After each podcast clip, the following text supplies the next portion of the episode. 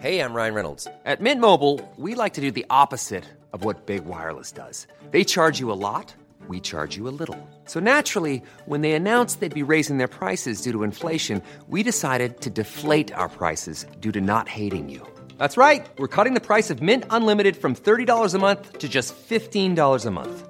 Give it a try at mintmobile.com/switch. $45 up front for 3 months plus taxes and fees. Promo rate for new customers for limited time. Unlimited more than 40 gigabytes per month slows. Full terms at mintmobile.com. Bienvenue pour une nouvelle émission de Conflits, ravi de vous retrouver cette semaine. Je vous rappelle que vous pouvez retrouver Conflits en kiosque avec un dossier qui est consacré à la Méditerranée orientale. Vous pouvez également retrouver Conflits sur notre site internet où vous pouvez vous abonner. Et vous abonner est la meilleure façon de soutenir le développement de Conflits. Vous êtes de plus en plus nombreux à nous lire et je vous en remercie. C'est une preuve de confiance et ce qui permet également à la revue de se développer. Et justement, comme on parle de développement, nous allons évoquer cette semaine le futur, essayer de déceler un petit peu le futur qui nous attend, essayer de voir ce que peut être l'avenir entre certaines théories de collapsologie, certains évoquent l'humanisme, le transhumanisme, la place de l'être humain face à la technique, la place également des animaux. Il y a parfois un futur qui est craint, un futur qui est espéré par d'autres, enfin en tout cas, nous allons essayer d'y voir un petit peu plus clair. Et pour cela, je reçois Antoine Bueno. Bonjour. Bonjour. Merci beaucoup d'avoir accepté notre invitation. Vous travaillez au Sénat, vous êtes notamment dans la délégation de la prospective et de la commission du développement durable. Et vous avez publié plusieurs ouvrages, des romans, des ouvrages plus scientifiques, notamment un ouvrage sur les Schtroumpfs. Donc là, c'est aussi parmi les ouvrages scientifiques, et vous publiez, et c'est la raison pour laquelle je vous ai invité, un dictionnaire sur le futur, paru aux éditions Flammarion. Toutes les références sont à retrouver sur le site internet de Conflits, Futur, notre avenir de A à Z. Vous essayez de présenter un petit peu ce que peut être le futur. D'ailleurs, le sous-titre est un petit peu trompeur, parce que la première entrée ne commence pas par la lettre A, mais par 1984. Donc ça rappelle évidemment des souvenirs à ceux qui ont aimé le roman, au moins à ceux qui l'ont lu, même s'ils ne l'ont pas aimé. Avant de voir un petit peu le contenu de l'ouvrage et ce que vous en présentez, évidemment essayer d'analyser le futur, c'est toujours compliqué. Déjà, essayer de comprendre ce qui s'est passé dans les 20 ans derniers ou dans le siècle dernier, c'est plus compliqué. Mais quelles peuvent être les méthodes, quelles sont les méthodes que vous avez employées pour essayer d'expliquer le futur, ce qui pourrait être ou ce qui pourra être, et ainsi faire quelque chose qui soit plausible, qui peut-être aussi aura lieu sans tomber dans la science-fiction. Alors, je vais commencer par une toute petite correction, parce qu'en France, on adore les étiquettes, donc je ne suis pas à la délégation, à la prospective, parce que pour ce faire, il faudrait que j'ai la chance d'être un sénateur ou une sénatrice. En revanche, il est vrai que je suis, comme je peux avec mes petites jambes, je suis les travaux de la délégation à la prospective, qui est un outil de réflexion qui est assez rare dans le monde. Il y en a quelques autres comme ça, donc des parlements qui se sont dotés de telles instances de réflexion, mais c'est pas très fréquent. Alors maintenant, je vais répondre plus précisément à votre question, qui pourrait être résumée en parlant sous votre contrôle, la question de savoir ce qu'est la prospective, en gros. Donc la prospective, c'est justement cette science, cette posture intellectuelle consistant à essayer de se projeter dans un avenir qui peut être de court, de moyen ou de long terme, mais pas du tout avec une boule de cristal. C'est-à-dire que je ne suis pas une diseuse de bonne aventure, Je ne fais aucun saut dans l'inconnu qui ne soit, en tout cas je l'espère, étayé par des données, disons, académiques, des données chiffrées, des rapports, c'est-à-dire l'état de la pensée sur tel ou tel sujet, tel qu'on le dispose aujourd'hui. Et je vais préciser d'emblée que la différence entre un devin et un prospectiviste, c'est que le devin, il va prétendre vous dire exactement ce que sera l'avenir. Moi qui suis prospectiviste, je vous dis exactement le contraire. Je vous dis, selon toute vraisemblance, je me trompe. C'est-à-dire que je fais deux choses, je crée un cadre d'analyse. Ce cadre d'analyse, j'espère pour le coup ne pas me tromper parce qu'il est assez large Mon cadre d'analyse à moi, c'est de dire que notre avenir est déterminé par deux grands phénomènes massifs, majeurs. Le premier, c'est la crise environnementale et le second, c'est la révolution technologique. Ça, c'est mon cadre d'analyse. Ça, j'espère ne pas me tromper. En revanche, au sein de ce cadre d'analyse, les projections, les prédictions que je peux faire, j'ai de très très grandes chances de me tromper parce que par définition, le futur nous échappe et c'est ça l'immense paradoxe, c'est qu'on n'a pas le choix que d'essayer de prévoir et de prédire des tendances et en même temps, c'est impossible. En ajoutant une dernière chose, c'est que le rôle du prospectiviste, c'est pas seulement de vous dire ce qui va se passer, mais c'est aussi de vous dire ce qui risque de se passer, c'est-à-dire d'élaborer des projections dont on espère qu'elles ne se réalisent pas en faisant des alertes, en disant attention, il y a tel ou tel danger et si on a bien fait son travail, eh bien, le monde pourrait évoluer dans une autre direction en ayant pris conscience de telle ou telle possibilité. Donc l'environnement d'un côté, les évolutions techniques de l'autre, d'ailleurs les deux sont liés aussi, enfin ou s'interpénètrent, on va y revenir. Justement dans votre ouvrage, vous évoquez beaucoup la question de la place de l'homme, et à savoir si l'homme existera encore tel qu'on le connaît aujourd'hui dans le futur, notamment par rapport aux évolutions technologiques, donc c'est ce qu'on appelle du nom de transhumanisme. On voit effectivement qu'il y a le développement de l'intelligence artificielle, de l'homme augmenté, alors ce sont des concepts qu'on emploie sans trop les définir, oui. Parfois pour se faire peur aussi. Comment justement on pourrait définir l'IA, l'intelligence artificielle, le transhumanisme, l'homme augmenté, à quelle réalité ça correspond? Alors il y a énormément de questions en une seule, donc je vais déjà partir d'un constat qui, moi, m'a un peu interpellé. C'est que le débat sur le futur, il est aujourd'hui un petit peu confisqué, d'une certaine manière, par deux courants ou deux discours totalement antagonistes. C'est le discours de l'effondrement, qu'on appelle aussi discours de la collapsologie, d'un côté, et de l'autre côté, le discours du transhumanisme. Alors la différence entre les deux, c'est que les premiers nous disent la civilisation qui est la nôtre, c'est-à-dire la civilisation thermo-industrielle, va s'effondrer. Ça ne peut plus durer, elle va s'effondrer en particulier du fait des coups de boutoir de la crise environnementale, et donc nous allons passer à toute autre chose. Et les seconds, les transhumanistes, nous disent, dans très peu de temps, eux aussi, ils ont c'est le point commun entre les deux, une échelle de temps assez courte, dans très peu de temps, la technologie va aboutir à un point de développement qu'ils appellent la singularité, qui nous permettra véritablement de devenir des dieux. Et ce qui m'interpelle, c'est de constater que ces deux discours aboutissent à la conclusion de la mort de l'homme. Alors la mort de l'homme, si tout s'effondre et que l'effondrement est tel que l'humanité disparaît, c'est-à-dire que l'effondrement peut emporter l'humanité, donc exit l'humanité, et du côté du transhumanisme, c'est la mort de l'homme, disons une autre mort, c'est l'avènement d'une nouvelle humanité qui remplacerait l'humanité qui est la nôtre en fait, qui nous remplacerait nous, au profit, et vous l'avez dit, du post-humain. Une fois qu'on a dit ça, très rares sont les définitions du post-humain. Qu'est-ce qu'un post-humain? Eh bien, un post-humain, dans l'optique transhumaniste, c'est soit un humain augmenté, c'est-à-dire un être biologique qui aura été extrêmement modifié pour devenir autre chose, soit tout simplement une intelligence artificielle. Puisque dans l'esprit du transhumanisme, l'intelligence artificielle, à partir du moment où elle atteindra, dans quelques décennies, ou peut-être plus, un niveau de capacité proche de celui du cerveau humain, voire supérieur à celui du cerveau humain, eh bien, ces intelligences artificielles-là, dans l'esprit et le discours transhumaniste, font partie de la post-humanité. Voilà ce qu'est un post-humain. Ce que vous présentez comme étant d'un côté Icare, de l'autre Prométhée. Icare, c'est l'effondrement, il tombe, et Prométhée, c'est être comme des dieux et créer l'homme. C'est exactement ça. Ces deux scénarios peuvent être raccordés à des personnages ou rapprochés à des personnages mythologiques. Celui d'Icare, pourquoi? Parce que c'est le scénario de l'effondrement. Icare, on s'en souvient, c'est le fils de Dédale. Avec son père, ils doivent s'évader du labyrinthe qu'ils ont eux-mêmes conçu, et pour ce faire, il n'y a que les cieux, il n'y a que le ciel, et donc ils conçoivent des ailes artificielles, mais Dédale met en garde son fils, Icare, en lui disant « Attention, tu vas être grisé par le vol, tu vas être grisé par la hauteur, tu vas vouloir te rapprocher du soleil, c'est-à-dire métaphoriquement devenir l'égal de Dieu, mais tu ne devrais pas, parce que la chaleur du soleil va faire fondre la cire de ses ailes, tu vas tomber, tu vas mourir. » C'est exactement ce qui se produit. Donc l'humanité, dans ce scénario-là, serait très proche d'accéder au soleil, c'est-à-dire à la maîtrise physique absolue, puisque là on a un développement technologique qui impressionne tout un chacun. Même aujourd'hui, savoir qu'on a la puissance d'un super ordinateur des années 50 dans la poche avec notre smartphone, c'est extrêmement impressionnant. Savoir que peut-être on pourrait rallonger notre espérance de vie de manière exponentielle dans les décennies à venir, c'est grisant. Donc on est si près de ce soleil-là, mais parce qu'on ne fait absolument pas attention à la manière dont on traite notre environnement, il pourrait se retourner contre nous, nous faire rater cette marche ultime et nous faire finalement chuter, soit pour disparaître complètement, soit pour revenir à une sorte de néo-Moyen-Âge nucléarisé potentiellement.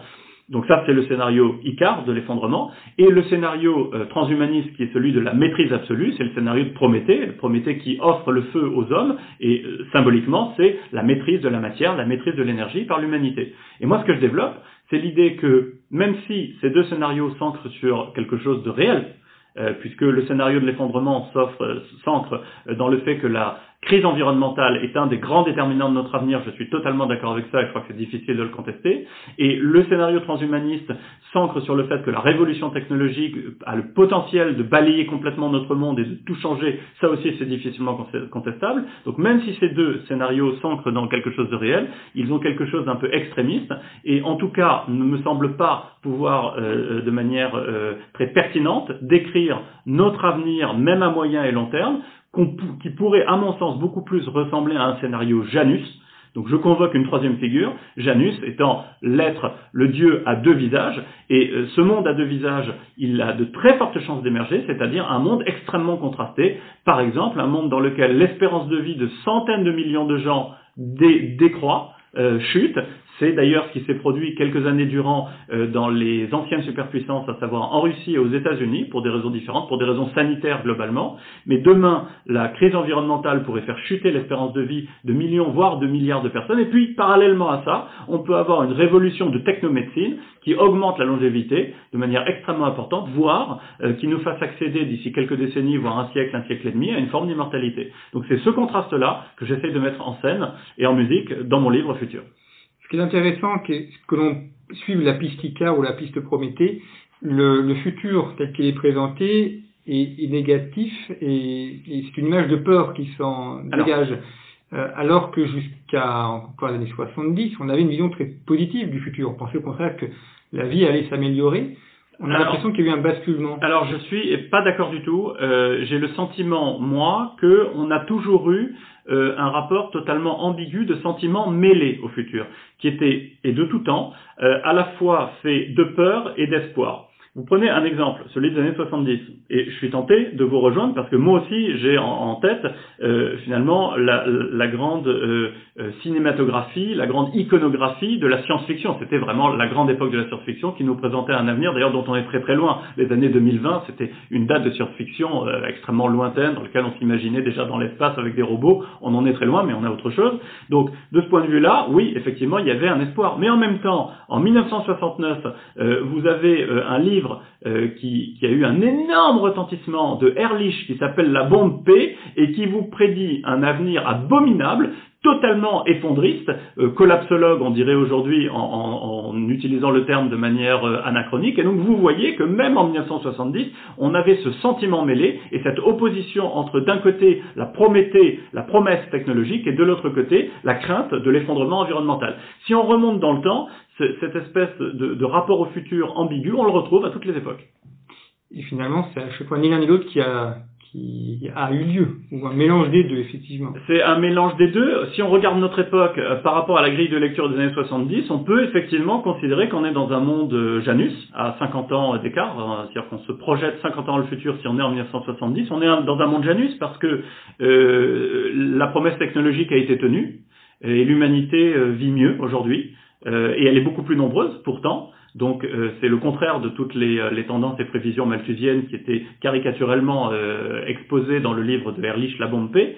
Et d'un autre côté, eh bien cette mise en garde malthusienne, elle a eu quand même un impact, elle a eu un effet réel sur l'environnement parce que l'effondrement de la biodiversité est une réalité, on vit quelque chose d'absolument abominable qui est quelque chose qui s'est très rarement produit dans l'histoire de la planète, c'est-à-dire dans l'histoire de la vie entière depuis 3,7 milliards d'années. Et là on est en train de le vivre et on en en est, et on en est la cause. Donc effectivement, on a cette abomination qui se passe sous nos yeux, et on a aussi le réchauffement climatique, dont on sait maintenant que c'est une réalité, que effectivement nous avons, petite espèce, nous, petits singes sortis de la savane, l'humanité, au bout de quelques millénaires, en réalité beaucoup plus, mais mettons en tout cas, si on part du début de l'histoire, c'est-à-dire de l'agriculture et de l'écriture, en quelques millénaires, qui a réussi à modifier les grands équilibres de son environnement, de sa planète. Autre aspect, c'est l'action de la population. Ça a été un peu évoqué, c'est aussi dans les prévisions du futur, ou la prospective, un aspect important. Il y a le nombre, évidemment, qui joue, et puis il y a aussi la qualité. Est-ce qu'elle est éduquée, informée ou non? Et pour une population nombreuse, on peut penser à l'Inde, on peut penser à la Chine, c'est évidemment un défi majeur. Et puis il y a aussi l'accès à la nourriture, c'est un peu le cas notamment du continent africain. Ça, c'est aussi un sujet que vous étudiez comme prospectiviste? Alors c'est un sujet par lequel je suis même rentré dans la prospective, puisque j'ai publié avant un livre chez Albin Michel qui s'appelait « Permis de procréer » et qui, avec un titre extrêmement provocateur, avait un message extrêmement simple à faire passer, c'est que on ne négociera une véritable transition environnementale, c'est-à-dire une transition écologique digne de ce nom, qu'en prenant en compte le facteur démographique. Alors, je vais maintenant replacer le débat dans un contexte un petit peu plus large. Notre empreinte environnementale, elle dépend de deux facteurs, notre mode de vie et notre nombre. C'est-à-dire que évacuer le nombre dans le calcul de notre empreinte environnementale, ça équivaut à vouloir calculer la superficie d'un rectangle en prenant en compte que la largeur et pas la longueur. Vous voyez, il est évident que l'un ne va pas sans l'autre. Or, depuis les années 80, pour de bonnes et de mauvaises raisons, la question démographique a été totalement évacuée du débat écologique et des solutions encore plus. Alors que des solutions démographiques, il y en a, c'est-à-dire que pour mener une transition environnementale, il est extrêmement difficile, même s'il faut le faire, de faire une transition énergétique, il est extrêmement difficile, même s'il faut le faire, de mener une transition industrielle. Ce que j'appelle la transition industrielle, c'est la circularité de la production, extrêmement difficile, mais il faut le faire. Il est aussi extrêmement difficile de rendre durable notre agriculture, sachant que l'agriculture compte pour à peu près 50% de notre empreinte environnementale, extrêmement difficile, alors qu'il est extrêmement facile de hâter la transition démographique, au moins dans les pays en développement, et c'est un véritable problème parce que le nombre d'individus dans les pays en développement, certains d'entre eux en particulier en Afrique, va considérablement augmenter, alors qu'ils vont aussi tenter, et c'est tout le mal qu'on leur souhaite, d'accéder à un mode de vie développé, et donc cette multiplication du nombre par l'augmentation du niveau de vie risque d'avoir un impact extrêmement fort sur l'ensemble de nos besoins. Concrètement, d'ici à 2050, c'est plus 25% de besoins d'énergie, de nourriture, d'habits, de tout ce qu'on veut, et plus 50% d'ici à 2100. Donc, il faut prendre en compte ça, et quand je disais que c'est extrêmement facile de le prendre en compte, il est beaucoup plus difficile de construire des centaines de centrales nucléaires que d'offrir du planning familial, c'est-à-dire des préservatifs et des stérilés aux 80 millions de femmes dans le monde qui chaque année réclament et se disent en manque de besoins de contraception, et extrêmement facile de mettre à l'école toutes les petites filles qui aujourd'hui en sont privées. Alors, je dis que c'est facile de les mettre à l'école, mais bien sûr, la difficulté est d'ordre culturel, d'ordre civilisationnel. Mais si on mène cette transition-là, c'est-à-dire qu'on offre du planning familial et de l'éducation à toutes les filles dans le monde, le taux de fécondité chuterait de manière considérable et nous permettrait peut-être de limiter les dégâts environnementaux. Et il y a aussi la question de l'innovation, c'est-à-dire de l'innovation des découvertes technologiques que l'on ne connaît pas forcément aujourd'hui et qui peuvent permettre, je pense à ce qu'on a vu dans le passé avec l'énergie nucléaire, qui apporte beaucoup d'énergie alors que c'était inimaginable. On peut même penser à l'apparition du pétrole, qui en son temps a été aussi une révolution technologique majeure. Donc là, il y a des données qu'on ne maîtrise pas, de découvertes ou de maîtrise technique que l'on n'a pas aujourd'hui, et qui seront peut-être le cas dans les 10 ou 15 ans qui vont venir. Alors, je suis pas tout à fait d'accord avec vous. Les innovations les plus importantes de demain sont forcément en germe aujourd'hui. Parfois, c'est ce qu'on appelle les signaux faibles. Donc, il faut aller chercher, aller fouiller, voir s'il n'y a pas des choses extrêmement importantes qui sont en développement. En revanche, évidemment, il y a peut-être des choses très importantes à côté desquelles, même quand on travaille sur la prospective comme moi, on peut passer. Attention, je reste quand même extrêmement modeste. Mais pour reprendre précisément votre question, moi j'ai un discours malthusien qui est technophile, ce qui est rarissime, parce qu'en général, on a tendance à penser que la technologie ne pourra plus nous sauver quand on est dans cette, disons, dans cette famille de pensée néo-malthusienne, ce qui n'est pas du tout mon cas, et je suis totalement d'accord avec ce que je sens être votre propre opinion. Oui, il y a en germe aujourd'hui des innovations technologiques qui vont être absolument capitales et sans lesquelles on ne pourra pas mener une véritable transition environnementale. Je vais vous en donner au moins deux. La première, vous avez évoqué le nucléaire, c'est encore le nucléaire, mais cette fois-ci c'est la fusion. Imaginons un monde où la fusion nucléaire sera contrôlée, et ça sera possible à partir de 2050, 2060, donc ça veut dire qu'il faut tenir jusque-là, mais à partir de ce moment-là, le monde sera différent. La fusion nucléaire, c'est une énergie incroyable. Incroyable. On pourrait y revenir si vous voulez. L'autre outil technologique qui existe déjà, qui est en développement, et c'est comme la fusion nucléaire, tout ça c'est encore embryonnaire, mais c'est en développement. Donc cet autre outil technologique, c'est ce qu'on appelle la géo-ingénierie, et plus précisément la captation du carbone. Alors aujourd'hui, on sait faire de la captation du carbone à la source, pour dire les choses simplement, c'est-à-dire à la sortie des cheminées, par exemple des centrales à charbon ou autres usines qui produisent des gaz à effet de serre. Mais demain, on saura faire, j'espère, de la captation du carbone dans l'air ambiant, c'est-à-dire qu'on disposera des moyens de revenir sur ce qu'a fait la révolution industrielle, de faire une révolution industrielle à l'envers, et ça change tout, parce que c'est ça qui nous permet véritablement d'atteindre, peut-être trop tard malheureusement, mais au moins d'atteindre les objectifs qui ont été fixés par le GIEC, et même de revenir à, avec le temps, une baisse des températures. C'est-à-dire qu'il est sans doute possible, en mettant en place massivement de la captation du carbone dans la seconde moitié du XXIe siècle, et massivement encore plus au XXIIe siècle, de revenir sur ce qu'on a fait avec la révolution industrielle en termes de réchauffement. Ça fonctionne comment, cette captation du carbone? Il est stocké après, alors voilà. Comment ça le capte? Après, où est-ce que c'est mis? Alors, c'est une très bonne question. Il faut bien distinguer ce qui existe aujourd'hui, c'est-à-dire la captation du carbone à la source et la captation du carbone dans l'air ambiant. Dans l'air ambiant, si vous voulez, on pourra développer, ça existe quasiment pas, si ce n'est en faisant pousser des végétaux. Parce qu'en réalité, quand vous faites pousser un arbre ou que vous faites pousser de l'herbe, etc., surtout si vous les modifiez génétiquement pour qu'ils absorbent encore plus de carbone que naturellement, eh bien, vous avez ce phénomène-là, c'est-à-dire que vous captez dans l'air ambiant. La nature est formidablement faite, on y revient toujours, mais la captation du carbone dans l'air ambiant, c'est ce que font tous les jours les plantes. Donc on trouve ça fabuleux quand c'est un outil technologique, alors qu'on a ça autour de nous, et qu'on a grandi avec, et que c'est la base du vivant. Donc ça, on pourra revenir dessus. La captation du carbone à la source, ça existe. Eh bien, vous avez, en fait, tout simplement, on laisse pas le carbone s'échapper dans l'atmosphère. Et vous avez tout à fait raison de poser la question de ce qu'on en fait ensuite, parce qu'il y a deux possibilités. La première possibilité, qui est la moins intéressante, mais qui est quand même déjà très intéressante, c'est de le stocker. Alors, ça pose d'énormes problèmes techniques et c'est ça qu'on est en train d'essayer de régler. Il faut savoir qu'aujourd'hui, il y a 50 projets de captation du carbone à la source qui se développent dans le monde, c'est-à-dire que c'est un développement exponentiel, sachant qu'aujourd'hui, en place, il y en a même pas une dizaine.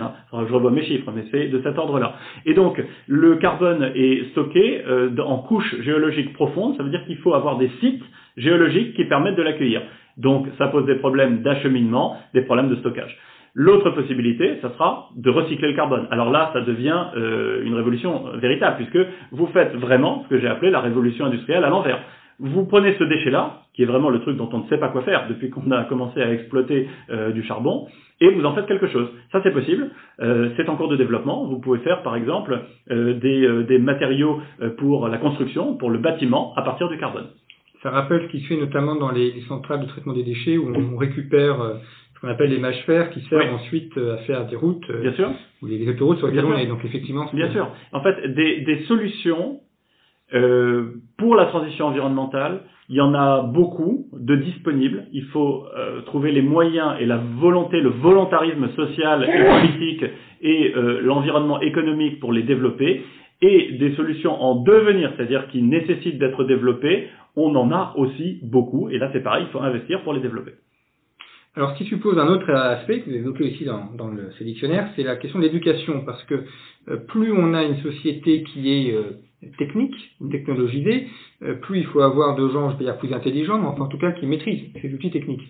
Donc on ne peut pas avoir une société d'idiots, il faut avoir des personnes qui, dans le monde de l'ingénieur, dans le monde économique, technique, enfin tout l'ensemble du secteur économique, soient capables à la fois de conserver les techniques existantes et en même temps de les développer. Donc là, ça suppose aussi un enjeu d'une meilleure formation des populations, et notamment des populations qui arrivent, les enfants. Oui. Alors, en fait, la question de l'éducation, elle est intrinsèquement liée à une autre question que peut-être vous allez me poser, qui est celle du travail. Parce que, a priori, l'école, elle sert à deux choses.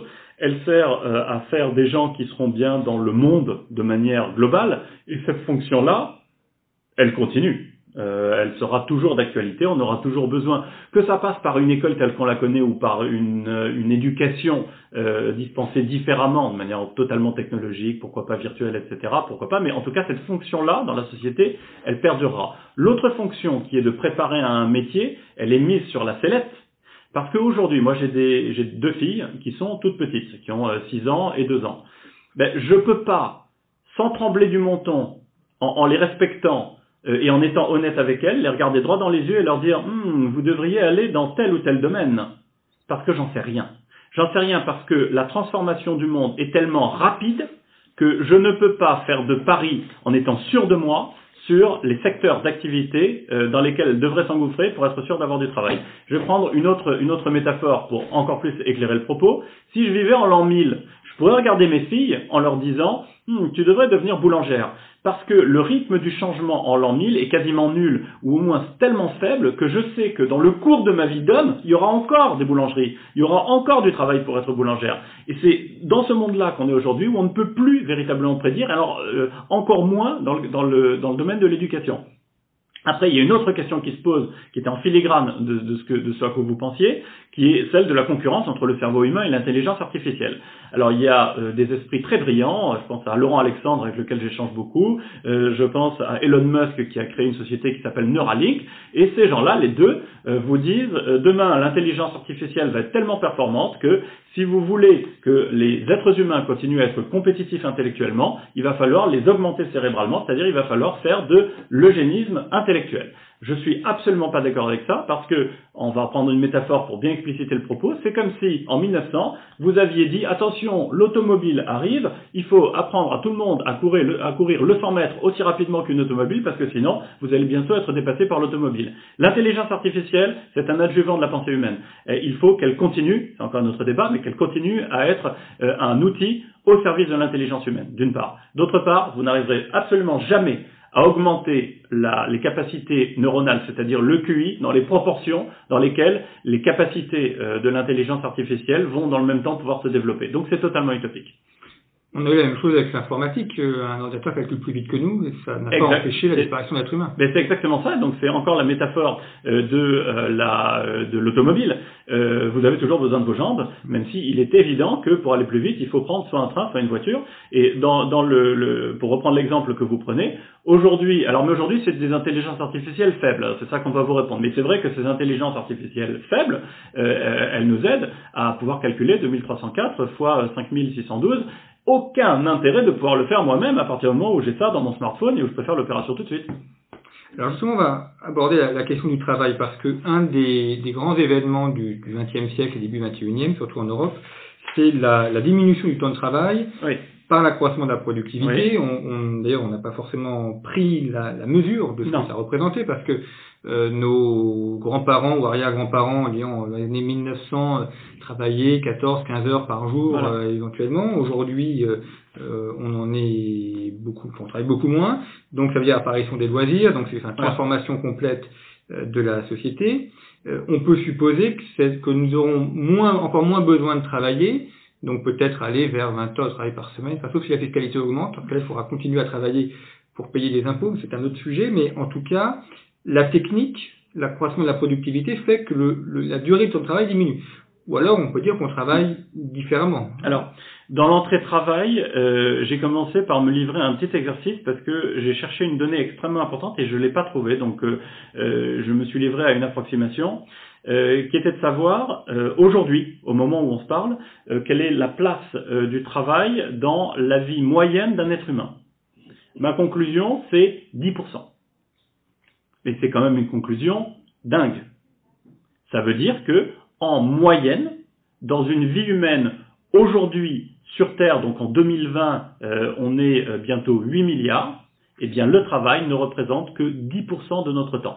Évidemment, ce qui nous donne l'illusion que le travail est central, c'est parce que ces 10% sont extrêmement mal répartis. Il y a des individus sur la planète qui travaillent 20 heures sur 24, quand d'autres ne travaillent pas du tout. Donc c'est déjà un capital travail qui est réparti très inégalement entre les êtres humains, et puis aussi c'est réparti très inégalement au sein de la vie de chacun. Si le travail est central, en tout cas dans notre appréhension du monde, dans notre illusion, je dirais presque du monde, c'est parce que le travail est placé au centre de notre temps. C'est placé au centre de notre temps de vie. Notre vie professionnelle, c'est au milieu de notre vie professionnelle, ni au début où on doit se former, ni à la fin où on est à la retraite. C'est placé au centre de notre temps quotidien. C'est au milieu de nos journées. En général, on travaille au milieu de la journée. C'est au milieu de nos semaines, etc., etc. Donc, le placement stratégique et l'importance qu'a eu le travail dans les siècles et les millénaires passés font que on ne se rend pas compte qu'on est déjà passé dans une autre civilisation, une civilisation dans laquelle le travail est extrêmement minoritaire dans notre temps. Là-dessus vient se greffer le fameux débat sur l'intelligence artificielle, les robots, versus le travail humain. C'est-à-dire que tout ce débat, c'est que va-t-il advenir de ces 10% subsistants? Il faut bien avoir les choses en tête. Donc la question c'est, est-ce que demain, la technologie va supprimer le travail humain? Et c'est à ça que vous espérez que j'apporte une réponse. Alors déjà, je vais vous dire que cette question a été posée par un institut américain à 10 000 spécialistes du travail. Et je vous le donne en 1000. Qu'est-ce qu'ils ont répondu? Qu'est-ce qu'ils ont répondu, selon vous? Ils n'en savent rien. C'est à peu près ça. 50% a répondu « Non, il n'y aura plus assez de travail ». 50% a répondu « Oui, il y aura assez de travail ». Alors, quand vous avez 10 000 experts qui vous répondent ça, vous pouvez vous dire instinctivement que personne n'en sait absolument rien. Donc, il faut être extrêmement modeste. Là-dessus, ça n'empêche pas d'essayer de réfléchir et de raisonner sur la question. Ma conclusion à moi, c'est que tant que nous n'avons pas d'intelligence artificielle forte, et elle n'arrivera pas de sitôt, et tant que nous n'avons pas des robots polyvalents, véritables robots polyvalents, et ils n'arriveront pas de sitôt, il y aura largement du travail pour tout le monde, c'est-à-dire que les mécanismes schumpeteriens de destruction créatrice, c'est-à-dire le fait qu'une technologie détruit une catégorie d'emplois, mais crée autant, voire davantage d'emplois d'autres catégories, cette mécanique-là, à mon sens, devrait encore perdurer pour quelques décennies, ce qui est plutôt une bonne nouvelle pour nos générations. En revanche, j'ai du mal à concevoir comment le travail humain, en tout cas dans la forme qu'on lui connaît aujourd'hui, pourrait subsister avec l'avènement de l'intelligence artificielle forte, c'est-à-dire une intelligence artificielle qui aurait les capacités du cerveau humain, voire au-delà, et servie par des robots polyvalents, capables d'effectuer à peu près toutes les tâches dans n'importe quel milieu. À partir de ce moment-là, c'est clair qu'il faudra passer à autre chose.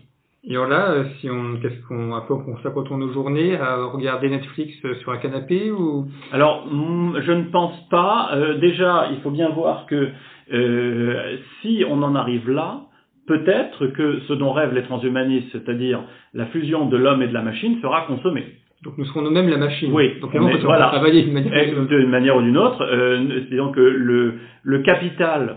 c'est-à-dire l'intelligence artificielle se sera émancipée de la même manière que les esclaves ont été émancipés, et peut-être que ce capital-là, ces machines refuseront de continuer de travailler pour les sous-hommes ou les sous-êtres qu'ils considéreront que nous sommes, mais peut-être aussi que nous serons devenus ce capital-là, et que donc la question du travail humain ne se posera plus. Si la fusion avec la machine n'est pas consommée, il est possible que un travail humain résiduel perdure, d'une part, et que d'autre part, les mondes virtuels viennent apporter une solution à l'humanité subsistante. Alors, le travail humain subsistant pourrait prendre plusieurs formes. D'abord, une forme de quasi-fusion avec la machine, des cerveaux humains en quasi-fusion avec la machine, donc un travail de collaboration entre l'intelligence artificielle et l'intelligence biologique, mais là on parle vraiment d'une fusion entre les deux, donc ça équivaut à la fusion homme-machine. D'autre part, un travail humain qui serait un travail de luxe, c'est-à-dire imaginez qu'être servi ou qu'on vous réponde, que de véritables êtres humains soient là pour vous rendre un service, relève de l'industrie du luxe. Ça, c'est tout à fait possible.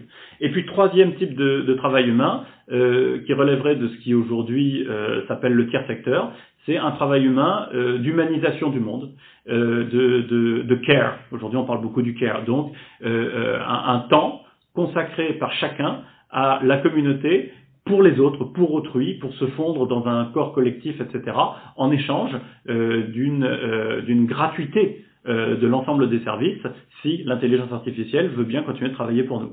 Et puis alors l'autre piste que j'évoquais, c'est celui des mondes artificiels, pardon, des mondes virtuels, dans lesquels effectivement des centaines de millions, voire des milliards de personnes pourraient se réfugier. C'est-à-dire, quand on parle de monde virtuel, c'est des univers dans lesquels, une fois plongé dedans, vous n'avez aucun moyen de faire de différence avec le réel. Tous vos sens sont mobilisés dans la virtualité, sans que vous n'ayez plus aucun contact avec le monde extérieur, et vous pouvez, même si on efface de votre mémoire le souvenir du monde réel, croire que votre monde virtuel est un monde réel. Ce qui, après, d'un point de vue philosophique, pose la question de savoir si notre monde est un monde réel, etc. Vous savez, toujours, c'est le mythe de la caverne, mais reposé à la manière technologique, quoi. Et donc, des millions de gens, des milliards de gens pourraient effectivement trouver un sens à leur vie dans des univers artificiels de leur choix, et y mener des vies laborieuses, hein, parce que dans le monde du Seigneur des Anneaux, on peut tout à fait choisir d'être forgeron, et c'est pas facile d'être forgeron. Alors, on va terminer cette émission, enfin, qui arrive à son terme. Je voudrais évoquer deux choses pour la fin de cette émission. On terminera par la guerre, à tout seigneur tout honneur, pourrait-on dire, on finira par là. Mais avant, vous avez consacré une entrée à l'art, et c'est un sujet aussi extrêmement intéressant, parce que l'art, c'est à la fois l'inventivité, c'est aussi la création, on travaille sur la matière, et vous optez pour un chemin un peu particulier en expliquant que vous estimez que l'art sera virtuel. Donc, on suppose dans ce cas qu'il n'y aura plus du tout de matière, ce qui fait la base de l'art. Alors, quand je parle de l'art ou du sexe, par exemple, ma démarche est assez simple, c'est que je parle de tout le reste du livre, et j'applique ces constats, ces conclusions, à des domaines particuliers, en l'occurrence l'art. Si vous partez du principe que, effectivement, la révolution technologique, c'est quelque chose de très important qui va balayer notre monde, tout autant potentiellement que la crise environnementale, dans cette révolution technologique, vous voyez que vous avez d'un côté les biotech et de l'autre côté les infotech. Alors les biotech, on va dire schématiquement, c'est la génétique. Et les infotech, alors là, c'est une grande famille qui recouvre le virtuel, l'intelligence artificielle, etc. Donc, si véritablement ces deux révolutions changent le monde, ben, ces deux révolutions changeront l'art. Donc je fais ce pari-là. Je fais le pari que l'art sera biologique, c'est-à-dire qu'on aura une sorte de DN art, art ADN, qui existe déjà. Il y a des laboratoires, il y en a un par exemple en Australie, qui sont des laboratoires artistiques, où on ne fait que des œuvres d'art biologiques. Et il y a des artistes qui se consacrent exclusivement aux œuvres d'art biologiques. Donc je fais ce pari-là, que l'art sera biologique. Ça part aussi d'une analyse de l'histoire de l'art consistant à se dire que l'art se rapproche toujours plus de la vie, et donc l'aboutissement de l'art, c'est d'être la vie, vraiment. Et d'un autre côté, si l'infotech et le virtuel deviennent véritablement les moteurs de notre monde, l'art sera aussi virtuel. Et donc on créera des univers, qu'ils soient figuratifs ou pas figuratifs, dans lesquels on se plongera, on s'immergera complètement. Mais je fais un troisième pari dont vous n'avez pas parlé, c'est que l'art, ça sera le monde. C'est-à-dire que chacun, par l'ensemble des moyens technologiques, à moins d'un effondrement, toujours pareil, hein, mais si en tout cas le progrès tel qu'on le préfigure aujourd'hui, qu'on peut l'envisager aujourd'hui, continue sur sa lancée d'ici à un siècle ou deux, eh bien tout un chacun aura les moyens de faire de son monde une œuvre d'art. Et en particulier, la réalité augmentée vous permettra de modifier à l'envi votre perception du monde et de faire une sorte de musée permanent dans lequel vous vous plongerez, vous vous baladerez, mais avec le risque évidemment de perdre tout pied avec la réalité. Alors, dernier élément qu'on va traiter dans cette émission, la guerre, qui est le propre de l'humanité, qui a commencé... Ça, je ne sais pas. C'est vous qui le dites. En tout cas, elle commence avec Romulus et Rémus ou Caïn et Abel. On voit bien que la guerre est quand même assez prégnant.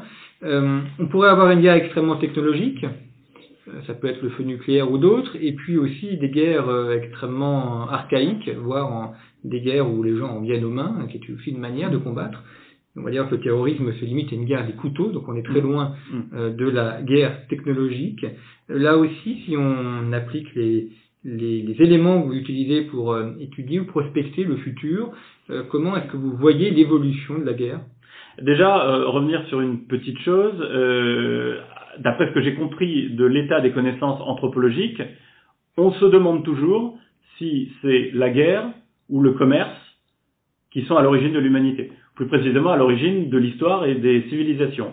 Il semblerait que ce soit les deux, mais peut-être avec un petit avantage, même si la guerre a dû suivre de très près, pour le commerce. Et ça, c'est plutôt encourageant. Et d'ailleurs, le monde actuel, d'après la Seconde Guerre mondiale, a fait le choix, très clairement, qui est un choix, je dirais, explicité, du commerce contre la guerre. Alors, maintenant, projetons-nous dans l'avenir. Il y a deux possibilités. Il est tout à fait possible qu'on en arrive à un état de paix perpétuelle.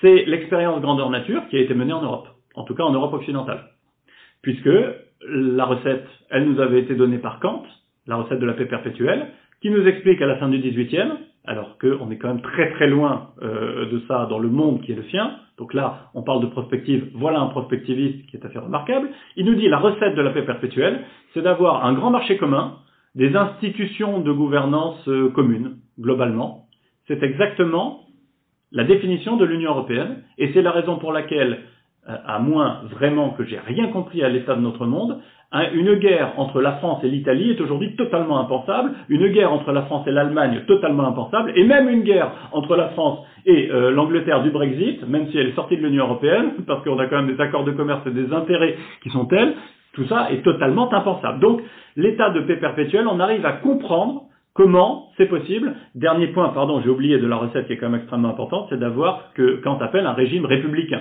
Donc, c'est-à-dire un régime fondé sur potentiellement de la représentation, de l'humanisme, des droits de l'homme, etc. Cette recette-là, elle peut s'appliquer au monde demain si la croissance économique permet à l'ensemble de l'humanité d'accéder au développement, d'accéder à un niveau de vie qui aujourd'hui est seulement occidental. C'est tout à fait possible. Qu'il y ait une corrélation entre le développement et la paix, ça me semble être quelque chose qui est de mieux en mieux établi. En revanche, on a une menace colossale, qui est énorme et qui est d'ailleurs parfaitement identifiée par les principaux états-majors du monde, qui est la menace environnementale. La menace environnementale est un facteur, un ferment de guerre du futur, qui pourrait tout à fait être des guerres atechnologiques, vous avez tout à fait raison. Le dernier génocide le plus frappant, le plus marquant, celui du Rwanda, il a été perpétré et mené avec des machettes.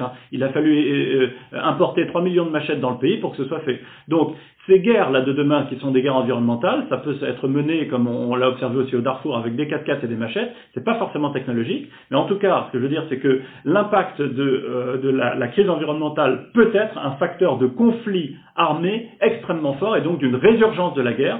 Je parle de résurgence sans forcément adhérer à la thèse selon laquelle, aujourd'hui, il y aurait moins de guerre qu'avant. Attention. Eh bien, merci beaucoup pour avoir proposé ce petit tour du futur. Ben, c'est moi qui vous remercie. Dans les décennies qui viennent, eh bien, permettront de voir ce qui a été retenu, sachant qu'il y a toujours aussi des imprévus, tout le charme de la vie humaine.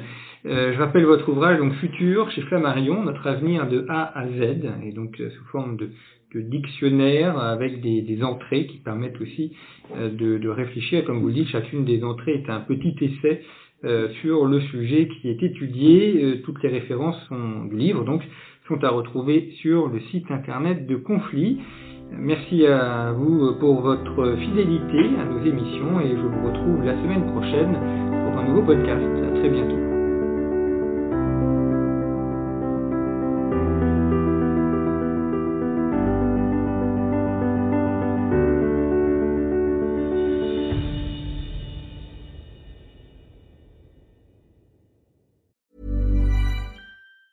Mom deserves the best, and there's no better place to shop for Mother's Day than Whole Foods Market. They're your destination for unbeatable savings. From premium gifts to show-stopping flowers and irresistible desserts, start by saving 33% with Prime on all body care and candles. Then get a 15-stem bunch of tulips for just $9.99 each with Prime. Round out Mom's menu with festive rosé, irresistible berry chantilly cake, and more special treats. Come celebrate Mother's Day at Whole Foods Market.